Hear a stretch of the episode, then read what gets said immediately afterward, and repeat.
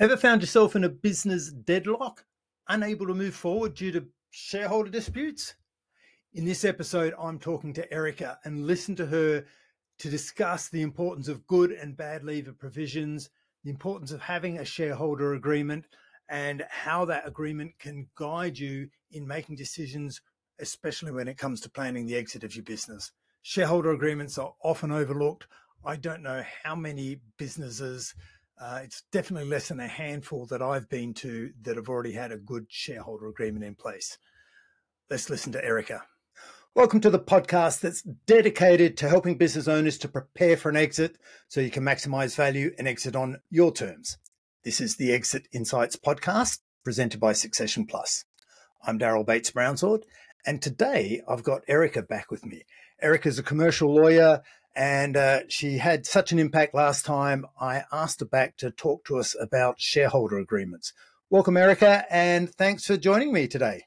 Thank you so much for inviting me back, Daryl. It's lovely to be here. Yeah, brilliant. Now, Erika, last time we spoke, we said we, we touched on the on the topic and we said one of the things that often I guess get slipped or, or, or, business owners aren't aware of in terms of the protecting their business and especially in, in the, the unplanned exit circumstances or, or even when it comes to a, a planned exit is that we need to consider something that is known as a shareholders agreement. Can you start by just giving us a bit of a heads up of what a shareholders agreement is? Absolutely. Uh, so you know how I love a legal document, and you know how I love business owners to start as they mean to go on. Um, if you own a company, the reason you want a shareholders agreement is to essentially set out the rules under which your shareholders will operate. So whether they own very few or very many shares in your business, you want to set out some rules around that. Um, so the shareholders agreement is a private document, i.e., it's not something that comes automatically in law to protect your company. It's a private document between you and your fellow shareholders that sets down that rules, those rules, and between you, you can agree on what those rules look like. So that might be restrictions around spending and all sorts of things. Okay, so it's not required by law. It's just if if I have a, a business and I'm in with a, a, number of other business partners or shareholders, it's kind of a rules of engagement for shareholders. Is is yeah. Yeah, absolutely. And, That's a really nice way to put it. Rules of engagement. You know, what happens if we fall out? How do we deal with that? What happens if you want to leave and I don't want you to leave? What happens if the reverse is true? What happens if you if you um suffer a, a, tragic accident and you no longer have mental capacity to deal with business things how, how does that work? How, where does that leave me as the shareholder and director of this company? Do i have the authority to act without you being there? So it's all manner of things that may happen. Um, so okay. engagement is a lovely way to put it. So you're touching on, a, on I think, uh, a few points that, that business owners may have been making assumptions about. So I guess we, we should start at the top. If if I'm a major shareholder of the business, I started the business and I, I started as a sole owner, and I've over the years I've gradually allowed or invited or or for what in in whatever structure had other shareholders join the business, but I'm still a majority shareholder. I own I don't know. Let's start with ninety five percent of the business. Is there any threshold point where I can just make assumptions and go, look, I'm the boss. I call the shots. You, you've got to do what I want. Or is there any shareholder level where we, we have to start considering these these um, agreements? I get it's good practice, but from a legal perspective. Yeah, so you're absolutely right. It's good practice. It makes life easier in day to day management of your business, and indeed if you want to sell it. Um, the bottom line is this if you have other shareholders, whether they are minority shareholders or major shareholders in your business, you have to have them on board if you want to sell. So you cannot force anybody in law to sell their shares.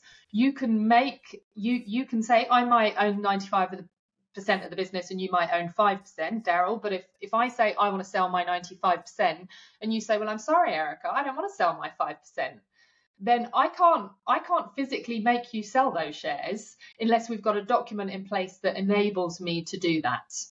Okay.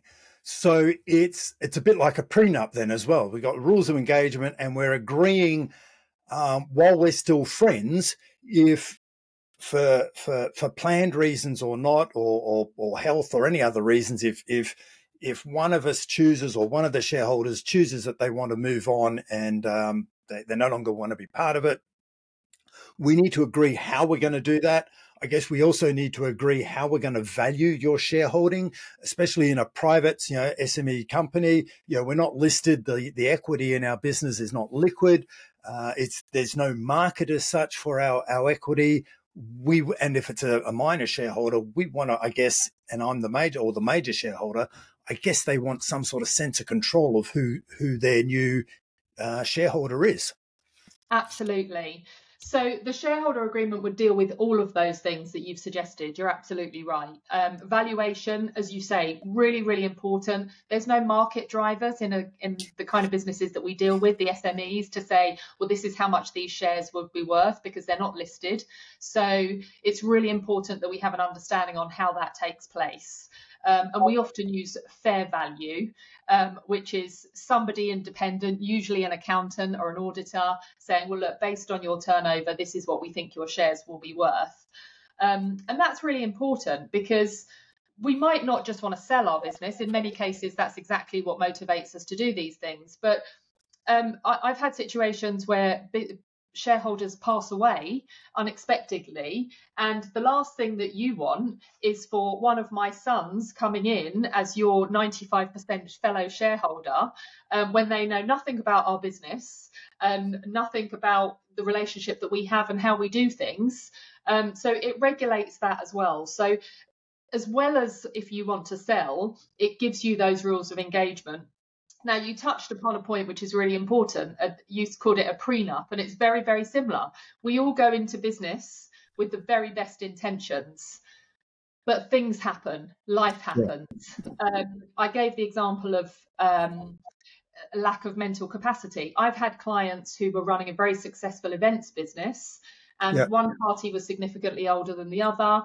Um, she was diagnosed with early onset Alzheimer's um, and was very, very ill. And that happened over a series of years.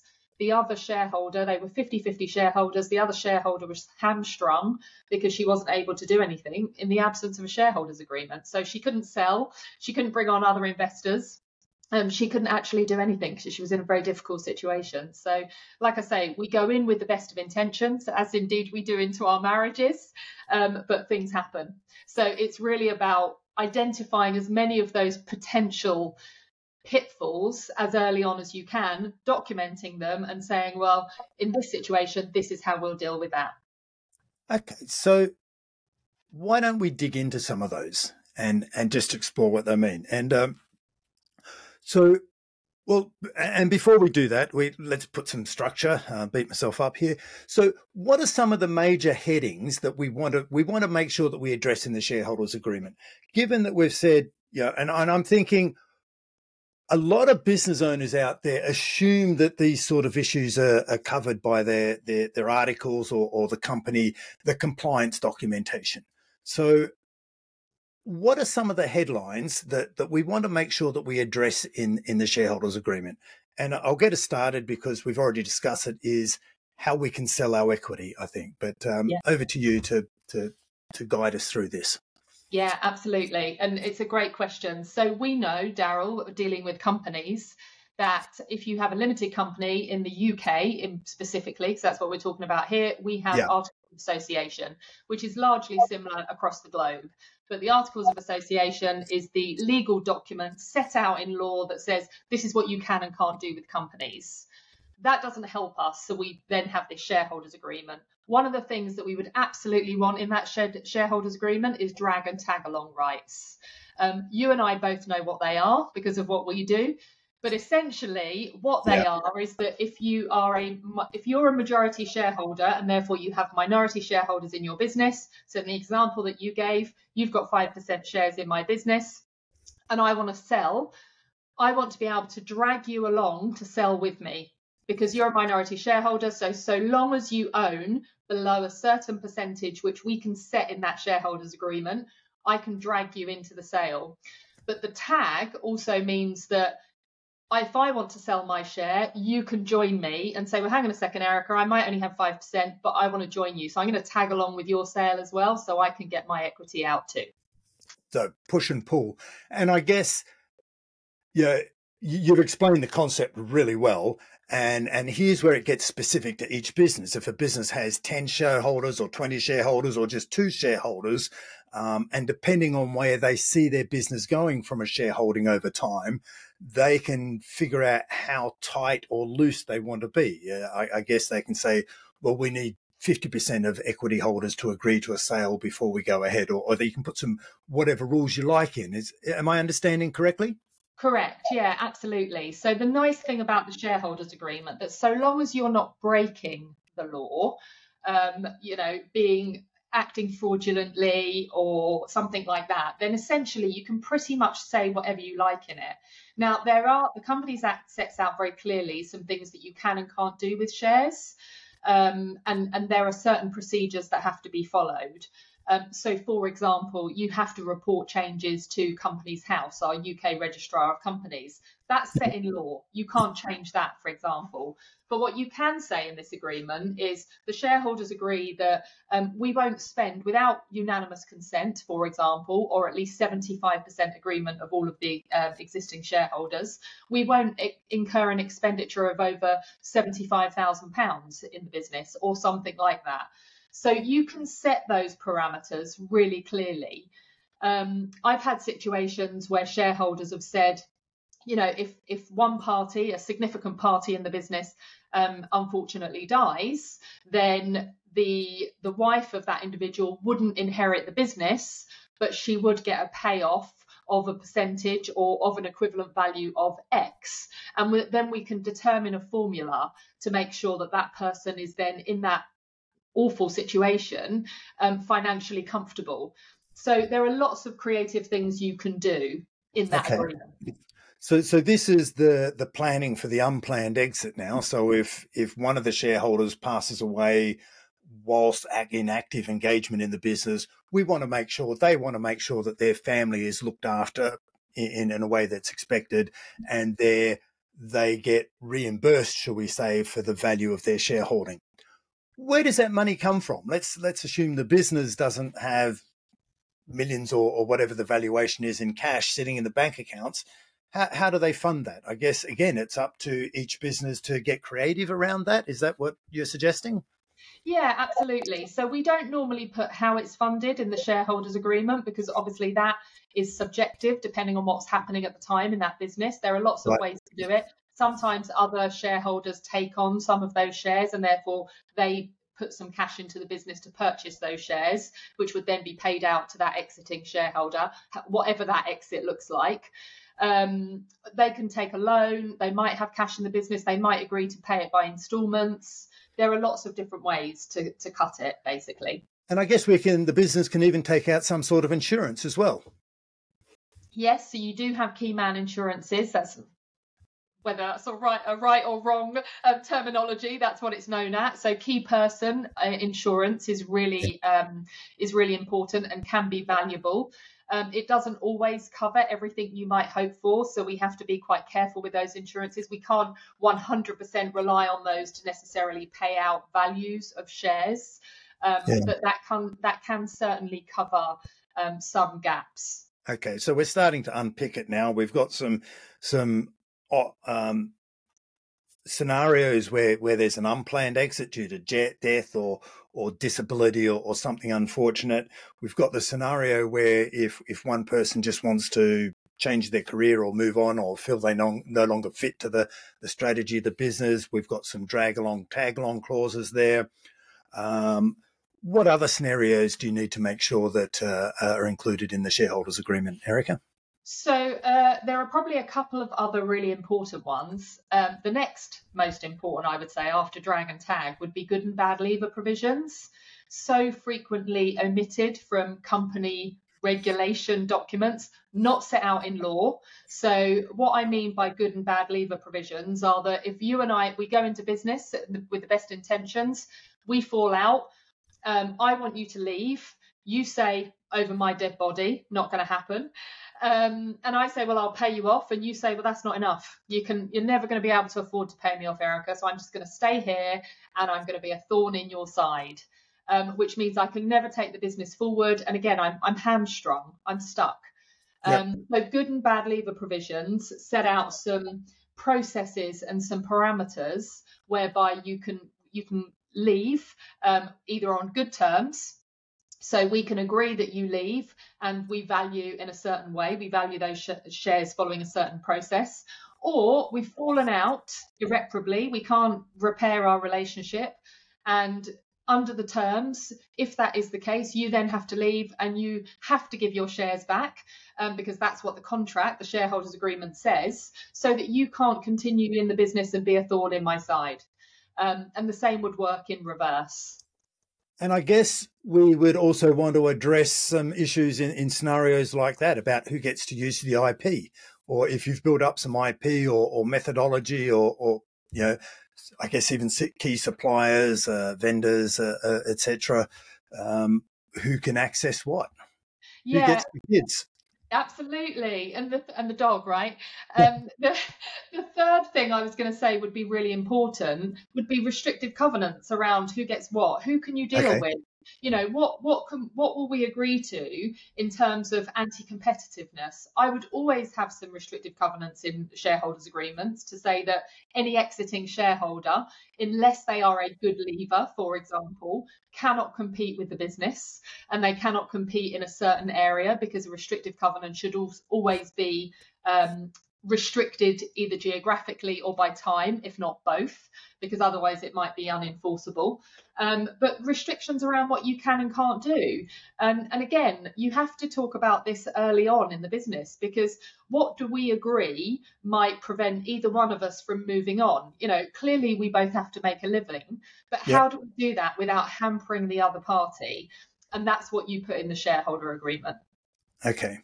And what about valuations? I know valuations, you know, it's only worth what someone's willing to pay for it, but do you put a methodology or a formula in the agreement as to how the business will be valued at the time? Yeah, always. Always include a formula. Uh, so, what we usually say is fair value or market value. Um, and fair value is essentially nominal value of the shares. You look at the turnover, identify what um, what an accountant might deem to be a fair value price for those shares, and then that's what's paid. And you might say fair value plus a percentage. Um, but typically it's fair value. And if you, that's quite a sensible formula upon which to base it because it usually means that it gives you a bit of a swing either way to say, okay, well, if fair value is £10 a share, I'll pay you 12 um, because we're leaving under the terms of the good leaver provisions, and and then you can come to an agreement that way. But it gives you what you need to have is a mechanism to say if you can't agree what the value is, we agree now that in the future where we can't agree, this is the formula which will be agreed upon in in in, in the event in the absence of any other agreement. Yeah. And I guess that's really important in the uh, scenario where someone doesn't choose to leave. It's an unplanned exit due to death or disability or something like that. It's if it's fair to one side, it's also fair to the other side. Absolutely. okay, so Erika, is this a, a, document that we really need to get legal advice on, or is it something that you know people are downloading templates from the internet somewhere? What's what's best practice here? You always ask me that question, Daryl, don't you? And my answer same. So I never recommend downloading templates from the internet, largely because you just don't know what's in them, and quite often yeah. they can be more complicated than they appear on the face of it. Shareholders agreements, I would recommend you take legal advice. It is a worthwhile investment um, because it will save you many, many headaches in the future. Um, but essentially, for not too much money as a business, you can have a document that you can continue to use throughout the lifetime of your business and then any new shareholders that you bring in, they agree to that same agreement. So you don't have to rewrite it every time you have a new shareholder.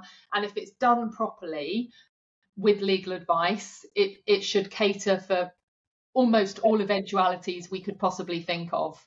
Um, So, yes, definitely take legal advice, especially when it comes to drag along, tag along, good, bad leaver provisions. They can become a little bit complicated in terms of when transfers happen because you have those specific provisions give you give you some triggers. So, for example, um, a good leaver might be when somebody dies. So you've got a trigger across a couple of clauses or a number of clauses.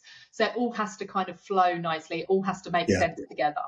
Um, so yeah, take legal yeah. advice. And getting a, a lawyer involved is is they're dealing with this sort of thing all the time, so they know what current best practice is. They know what I won't say getting away with, but they know what you can include and what you can't include, and what is considered a reasonable request or demand. Um, and and even if it's butting against legally, they'll they'll know that well you can't put in that, that in there. It's just it's just not legal. Yeah, and and if that clause is is is useless, does it void the whole agreement? And uh, they can give you all that sort of advice, and and include specifics relevant to the legal structures of your business. Absolutely. And I think that's the key where templates don't work. Unfortunately, what you're getting with the legal advisor is a tailored document to suit your business. Yeah. And that's and really I like what you I like what you said. It, it, it's you know once you've got it, you just get new shareholders to to agree because it's not stating how much shareholding they have. That that's held on Companies House info. This is just the rules of engagement. By you signing this document, you're you're agreeing to play by these rules or participate by these rules. And it's it's a document where we've had the conversation up front and we've considered all possible scenarios. Murphy's law is that we we won't capture everything. So do is there some sort of best practice of how often we should review these things, knowing that most or most businesses don't have one at all. Uh, but if we did have one and we're, we're trying to keep things operating best practice, how often should we review it? So I so I've been a lawyer for a decade now, as you know, um, and I have not i've only had really one scenario where we've had to review shareholders agreements because they are quite generic. And that's where a business is moving from a limit a private limited company to either listed in some way. So whether that's going to plc or aim stock market something like that or indeed bringing on investors um, in in a way that is not ordinarily contemplated under the standard articles of association. So for example crowdfunding um, you might then want to make some changes um, because you have to also make changes to the Articles of Association. So, really, I would say the main reason you revisit this document um, is if you've grown exponentially and you're bringing in many, many investors or changing the way that your investment is coming in. Okay, that's that's a great tip there, Erika. Okay, so we, we've we've built our business, we've got our shareholders agreement, we've been running along We've just been uh, your average business that we've grown steadily over 10, 20, 30 years. We maybe not exponentially, but we've had nice, you know, linear straight line growth, and uh, we've we've we've grown the business significantly over our lifetime. Our founders are now getting to the stage where they're going, "Hey, look, I want to start looking at my exit options," and so they'll get their shareholder shareholders involved. But how does this help in the exit planning or the exit execution stage what how do buyers perceive shareholders agreements are they are they go no go gauges uh, what, what's your experience around that yeah, well, I would say, um, obviously, depending on the structure of a business, they might very well be a no go gauge um, if you don't have one, because the seller yeah. might then be hampered by other minority shareholders. Um, so it, it might be that the buyer might be able to come in and just take over the shareholding the shareholding from the major shareholder. Um, so I would say as a buyer, if I were buying, I would be comforted by the fact there was a shareholders agreement rather than the opposite, essentially. Yeah. Um, well, just... I'd be more concerned if there wasn't one and there were multiple shareholders. Yeah, it, it's just mitigating another risk, isn't it? If if someone's looking to buy your business and and they're just only having the conversation with the with the main shareholder, who's as you I think we started, you know, they're the boss, they're calling the shots. The buyers want to know that that that conversation includes all of the other shareholders, and there's not going to be any gotchas at the last minute that someone may say, "Well, actually, I don't want to sell." Um, Absolutely. You know, we can we can explore rollovers and um, you know, incentives, but we just don't want any gotchas, do we? We we want to know exactly what it is we're buying, what the risks are, and and have a good clean slate to start something new on.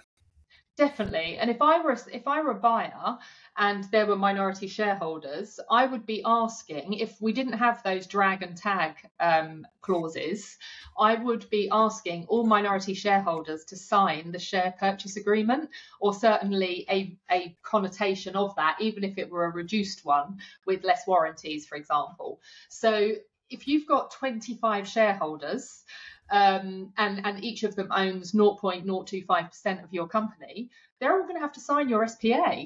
So that's that's a lot of people to kind of round up and say, oh, by the way, and then they read the document and it's 127 pages long. And they're going, well, hang on a second, you're getting all this money. I'm not getting that much. Why am I not getting that much? Maybe I don't want to sell. I want to stick it out for a little bit longer. Having your shareholders agreement, drag tag, and that they give you power of attorney to sign on their behalf, that's a buyer's dream. That's what yeah. you want nice and clean. Erika, look, this has been great advice. Apart from get yourself a shareholders agreement because it, you know, while while we're all still friends, let's let's get clear on the rules of engagement. It's a really powerful document. What's the what's the key message? What's the number one thing that you really want business owners and listeners to take away from from your message today? So I think that the one message I want to get across today is that you you think you're the boss and you probably are because you founded the business in most probability. Uh, you're running it on a day to day basis. But if you've got any other shareholders, you need to make sure that you you are in control of that business in every way. So my message today is make sure you understand the setup and the structure of your business so that you have the control that you want. And it might not be that you want to have all of the control, but understand what level of control you have and what limitations you are restricted by, because only then can you make really sound decisions, not just for your business, but for yourself because we're we all do what we do because we love it but we're usually also in it for some financial gain whatever that looks like for everybody. And actually having the power to control what that looks like for you is really important. Erika thanks. That's brilliant. We'll put all your contact details in the show notes. As always thanks for sharing your exit insights with us today. Thank you so much I hope you enjoyed this episode of the Exit Insights podcast.